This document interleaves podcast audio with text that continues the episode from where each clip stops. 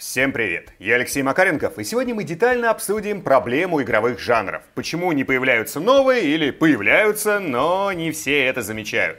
Плюс обсудим свежие факты и слухи про одну из самых популярных игровых серий, разберем одно интересное судебное разбирательство, ну и околонаучная история, конечно, тоже будет. На этот раз про зубы. Погнали! Давайте поговорим про игровые жанры. Недавно мне в личку написал подписчик и предложил сделать ролик или просто пообсуждать в одном из роликов два смежных вопроса. Во-первых, какие жанры и поджанры игр вообще существуют? А во-вторых, почему не появляются глобальные новые жанры? Казалось бы, игровая индустрия активно развивается, а ничего кардинально нового никто не придумывает. Давайте обсудим. Для начала по поводу рассказа о жанрах. Тут ответ будет такой. В рамках одного ролика сделать детальный разбор всех жанров и поджанров просто невозможно. Это надо запиливать многочасовое и даже много десяткочасовое видео, и оно все равно будет неполным, а главное не особо интересным, потому что только на перечисление уйдет туево куча времени. При этом базовую эту классификацию все и так себе плюс-минус представляют. Если что, классификация игровых жанров кто только не занимался. Это происходит с самого зарождения игровой индустрии. В 80-х, например, общепринятой была классификация по Кроуфорду. Потом она устарела и начали пользоваться классификацией по Орланду и Стейнбергу. Потом по Югаю. А сейчас в основном пользуются так называемой обобщенной традиционной классификацией, которую разные авторы обычно и приводят в своих работах. Но есть одна проблема. Хоть классификация называется обобщенной традиционной, в ней нет на 100% устоявшихся перечня жанров. Плюс есть еще и разные версии самой классификации, и регулярно происходит путаница. Но, как вы понимаете, все вот эти вот монументальные классифицирующие труды, они интересны только для исследователей компьютерных игр. А для обычных людей и даже для разработчиков это все не особо нужно. Потому что они играют в игры и делают их, а не занимаются систематизацией. Но имейте в виду, что есть люди, зачастую прям ученые, которые систематизацией и классификацией игр очень даже занимаются. И всякие работы на эту тему до сих пор выходят. А теперь переходим ко второй части вопроса, почему не появляется новых жанров игр. Да просто потому, что игровая индустрия существует давно, она вышла из фазы стремительного первоначального развития, и все базовые принципы и варианты построения геймплея уже придуманы. И классификации, хоть они и разные, тоже давно разработаны. И эти самые классификации опираются на самые-самые базовые отличия в геймплее и геймдизайне. И чтобы нового теперь разработчики не придумывали, чтобы не изобретали, как бы эти игры не отличались от всего того, что уже придумано и изобретено, все равно в основе таких игр будет что-то, что похоже на какой-то существующий жанр. Или чуть-чуть похоже даже не на жанр, а на какую-то конкретную игру или группу игр, которые уже принято относить к какому-то имеющемуся жанру. И в целом-то вполне можно говорить, что новые жанры изобретаются. Там условно появился первый самостоятельный батл рояль, и вроде бы это новый жанр. Некоторые называют его новым жанром. Но по факту это просто поджанр шутера из жанра экшенов. А кто-то шутеры выносит в отдельный жанр, а кто-то нет. И батл рояли тоже кто-то считает жанром, а кто-то нет. Или изобрели когда-то жанр Tag of War. Это, если что, игры типа Sodden Soldiers и Kingdom. Когда у вас есть вид сбоку, есть база, и вы штампуете юнитов, которыми не управляете напрямую, и они прутся на вражескую базу. А навстречу им прутся вражеские юниты, и надо продавить вот этот вот поток, добраться до вражеской базы и уничтожить ее. Вроде бы это вариант стратегии, а вроде бы и новый жанр. Или появились игры типа Get an Over It. Вроде необычные, не особо похожи на другие игры. Но при этом и на головоломки похожи, и на аркады, и на экшены, и много на что еще. Вот как хотите, так и называйте. Или там раннеры есть. Вроде иногда их выделяют в отдельный жанр. А иногда в поджанр экшенов. Или, скажем, боевые шахматы с измененными условиями и какими-то ролевыми элементами. Вот что это? Головоломка, логическая игра или ролевая? Фиг поймешь. Или взять те же шутеры. Там и Bullet Hell, и Rail шутеры, и Tube шутеры, и Shooting Gallery, и чего только нет. Иногда что-то выделяют в отдельные жанры, иногда в поджанры. Постоянно изобретаются какие-то новые дополнительные механики. Если бы все это происходило на заре индустрии, когда само слово шутер или экшен еще не вошло в обиход, возможно, что-то из этого все начали бы считать полноценным самостоятельным жанром. Скажем, были бы у нас не ритм-шутеры, а самостоятельный жанр ритмоид. Но такие игры начали появляться позднее, и их автоматом приписали к уже всем понятному жанру по ряду характерных признаков. Вот так вот это и работает. Глобально новый жанр игр появиться просто не может, потому что базовая типология уже сформирована. И что бы кто ни придумывал, оно хоть чем-то да будет похоже на то, что уже изобретено. И автоматом это новое к этому вот типу и отнесут. Но есть и другой момент, вот чисто социально-бытовой.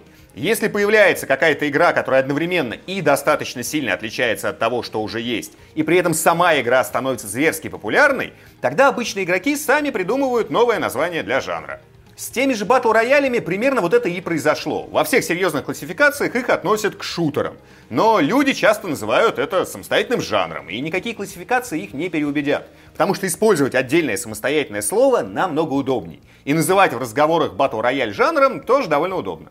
И вот этот момент как раз очень хочется обсудить в комментариях. Пишите, что лично для вас является критерием самостоятельного жанра игр. Насколько можно вот считать жанром, скажем, те же батл рояли. И возможно ли с вашей точки зрения появление принципиально новых жанров? Вот что должно произойти, чтобы вы такие раз и сказали, вот, вот эта вот игра 100% новый абсолютно самостоятельный жанр, а не какой-то там подвид чего-то, что давно существует. Пишите. А сейчас небольшая рекламная интеграция. И в фокусе внимания сегодня интернет-магазин кофе Tasty Coffee. Главная их фишка – они обжаривают кофе каждый день под поступившие заказы. Если вы оформляете заказ до 13.00 по Москве, то в этот же день кофе обжарят и утром следующего дня передадут на доставку. То есть вы получаете именно свежеобжаренный кофе, а не какой-то, который непонятно сколько уже хранился и растерял половину вкуса и аромата. Я запросил на тесты довольно большой набор кофе. Факт свежести полностью подтверждаю. Запах и вкус просто восхитительные. Есть кофе из самых разных стран, там бразильский, эфиопский, колумбийский, гватемальский, панамский, короче, очень много. Можно выбрать кофе с разной кислотностью и разным раскрытием вкуса. На каждой пачке кофе есть QR-код, по которому можно узнать все об обжарке, характеристики зеленого зерна, а также для кого был обжарен кофе. Помимо этого, в магазине есть кофе в капсулах, есть офигенная штука кофейный концентрат. Его удобно брать с собой в походы или в какие-нибудь небольшие поездки. Достаточно вот просто развести водой и получается отличный кофе. И для этих же целей отлично подходят дрип-пакеты для заваривания прямо в чашке. Плюс есть готовый кофе в банках и кофейные коктейли. Я для себя в этом году, когда ездил с друзьями на рыбалку, открыл величайшее явление природы и человеческой мысли – гейзерную кофеварку. Эспрессо в ней получается просто невероятным. Если не пробовали, советую. Кофе в тесте кофе есть самых разных ценовых категорий на любой прям бюджет. От недорогих, но очень приличных моносортов до дорогих уникальных микролотов. Плюс в продаже имеются разные аксессуары для приготовления, есть порошок для горячего шоколада и довольно много сортов чая. В общем, переходите по ссылочке в описании, изучайте ассортимент и заказывайте. Кофе отличный. При заказе от 600 рублей доставка бесплатная, а за каждые 6 пачек в заказе в качестве подарка добавляют дополнительный кофе, чай или какой-нибудь аксессуар. Есть накопительные скидки, а по промокоду Макаренков ничего накапливать не нужно, вас сразу ждет скидка 15%. Присылают, кстати, все очень красиво упакованным, так что можно заказывать сходу не только себе, но и в подарок. Еще раз, ссылочка в описании, промокод там же. Моя личная рекомендация прилагается, потому что мне понравилось. Конец рекламной интеграции и погнали дальше. А сейчас парочка забавных новостей про колду. Момент первый. Sony, которая долго отказывалась от сделки с Microsoft по Call of Duty, наконец-то перестала играть в неженку и таки подписала с майками контракт. И причины, в общем-то, понятны. До этого Sony думали, что им удастся заблокировать покупку Activision Blizzard. И в рамках этой парадигмы договариваться по колде было странно. Потому что тем самым Sony как бы признали бы, что сделка состоится. Теперь же ситуация изменилась, и Sony нужно получить от нее хоть какую-то выгоду. Собственно, они и получили. Call of Duty продолжит выходить на PlayStation. Точный срок действия сделки неизвестен, но предположительно это заявленные ранее 10 лет. И это, если что, совершенно официальная информация, которую Фил Спенсер подтвердил лично. Но есть еще и слух, согласно которому Microsoft в процессе переговоров с Sony предложили им выбор. Либо колда продолжает 10 лет выходить на PlayStation, либо все игры Activision Blizzard после покупки продолжают выходить на плойке, но не 10 лет, а лишь до 27 года включительно. И Sony выбрали колду на 10 лет. И по этому же слуху теперь остальные игры Activision Blizzard станут эксклюзивом экосистемы Xbox, то есть будут выходить на Xbox и на ПК, но не будут выходить на PlayStation. Понятно, что у Microsoft остается простор для маневра, при желании они вполне могут продолжить выпускать другие франшизы Actiblizzов на плойке. Хотя в слухе говорится, что они уже решили, что не будут, то есть будут выпускать только колду. Но если передумают, вряд ли Sony будет этому препятствовать. Это чисто экономически для них невыгодно. В общем, если вы играете именно на PlayStation и любите колду, то за ближайшее будущее можете особо не волноваться. Колда будет. А вот остальные игры под большим вопросом. И вторая колдовская новость связана с документами, которые всплыли в процессе судебного разбирательства Microsoft как раз по поводу Activision Blizzard. Вот помните момент, как Call of Duty ушла из Steam и стала на ПК эксклюзивом Battle.net? Было это в период с 18 по 21 год. Так вот, Activision пошла на этот шаг, разумеется, ради двух моментов. Момент первый, чтобы не отхлестывать Valve процент за каждую проданную копию игры в Steam. И во-вторых, чтобы резко поднять пользовательскую базу самого Battle.net. И вот тут, как выяснилось, их ждал очень серьезный провал. Во всплывшем документе сказано, что ежемесячная пользовательская база Steam за этот период выросла практически в два раза. То есть уход колды на Steam вообще никак не сказался. Наоборот, он продолжил активно расти. Что в целом логично, потому что колда, хоть и очень популярная серия, но думать, что она одна может серьезно повлиять на число игроков в Steam, ну вот это вот было бы странно. А вот Battle.net по числу пользователей, вот за этот промежуток, когда колда была эксклюзивом именно Battle.net, так вот, Battle.net никак не развивался. То есть изначально число игроков, конечно, скакнуло вверх, но дальше никакой прибавки не было. Вот сколько стало после перехода колды в Battle.net, столько примерно и оставалось людей на протяжении трех лет эксклюзивности. Собственно, поэтому серию и было решено вернуть в Steam. Потому что в рамках собственного сервиса наращивать базу игроков на ПК оказалось занятием бесперспективным. Значительная часть игроков была готова покупать колду в Steam, но не хотела мигрировать ради одной игры в Battle.net. Переходим к традиционной околонаучной истории, на этот раз к стоматологической. Многие люди сталкиваются с гиперэстезией зубов. Если вот простыми словами, то это повышенная чувствительность зубной эмали. Там решили зачавкать, скажем, что-нибудь там кисленькое, опа, зубы начинают ныть, и иногда при этом очень-очень сильно. И связана гиперэстезия с истончением эмали. Когда ее слой недостаточно толстый, кислоты проникают в дентин, который по структуре куда более рыхлый и не такой прочный, как эмаль. Из дентина все добирается до нервных окончаний пульпы, ну и привет, возникают неприятные ощущения. Главная проблема в том, что эмаль, увы, не восстанавливается. Она образуется в процессе формирования зуба, и все. Мы живем с тем, вот что сформировалось потом всю нашу оставшуюся жизнь.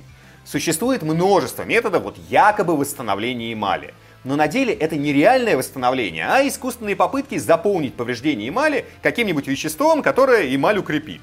И работают все эти штуки в большинстве случаев не очень. Потому что, скажем, нанес ты какую-нибудь там укрепляющую пасту на зубы, и она на время как бы, да, укрепила эмаль, заполнила собой повреждения, но через некоторое время бах, и все. Смылась зубов, повываливалась, и эмаль снова предоставлена самой себе в истонченном виде. Зубы снова ноют.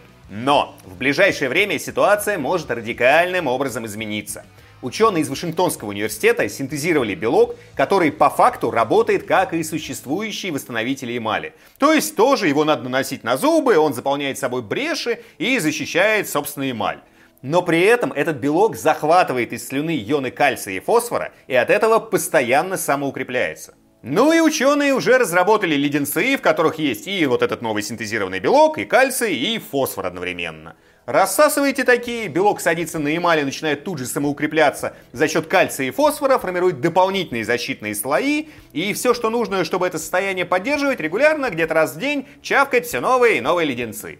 Да и не обязательно леденцы, белок можно и в зубные пасты добавлять, и в полоскатели для рта, в общем, куда угодно, что попадает в ротовую полость. В массовое производство вся вот эта вот петрушка пока не поступила, но в ближайшие годы явно появится. Правда, все это запатентовано, так что, скорее всего, производитель будет либо один единственный, который будет рубить капусту на вот этой невероятной технологии, но либо будут продавать лицензию. Но в любом случае изобретение интересное, а для многих людей с чувствительными зубами еще и крайне полезное. Такие дела. Теперь вы знаете чуть больше. Спасибо большое за просмотр, а в комментариях сегодня давайте обсуждать игровые жанры. Пишите, что для вас является жанровым критерием. То есть вот в каких случаях вы говорите о жанрах, а в каких случаях о поджанрах. Ну и очень хочется узнать, считаете ли вы, что новые жанры игры еще изобретут, или все основное уже придумано и возможны только какие-то вариации, но не появление именно нового жанра игр. Все комментарии я читаю и часто отвечаю. Поддержать канал можно либо на бусте по ссылочке в описании, все донатеры попадают в титры, а можно просто поставить лайк под этим роликом, если он вам понравился. Еще раз спасибо и до встречи в следующем видео, которое уже скоро. Пока-пока. И напоминаю про скидки в магазине кофе, все ссылочки в описании, промокод там же, кофе действительно отличный.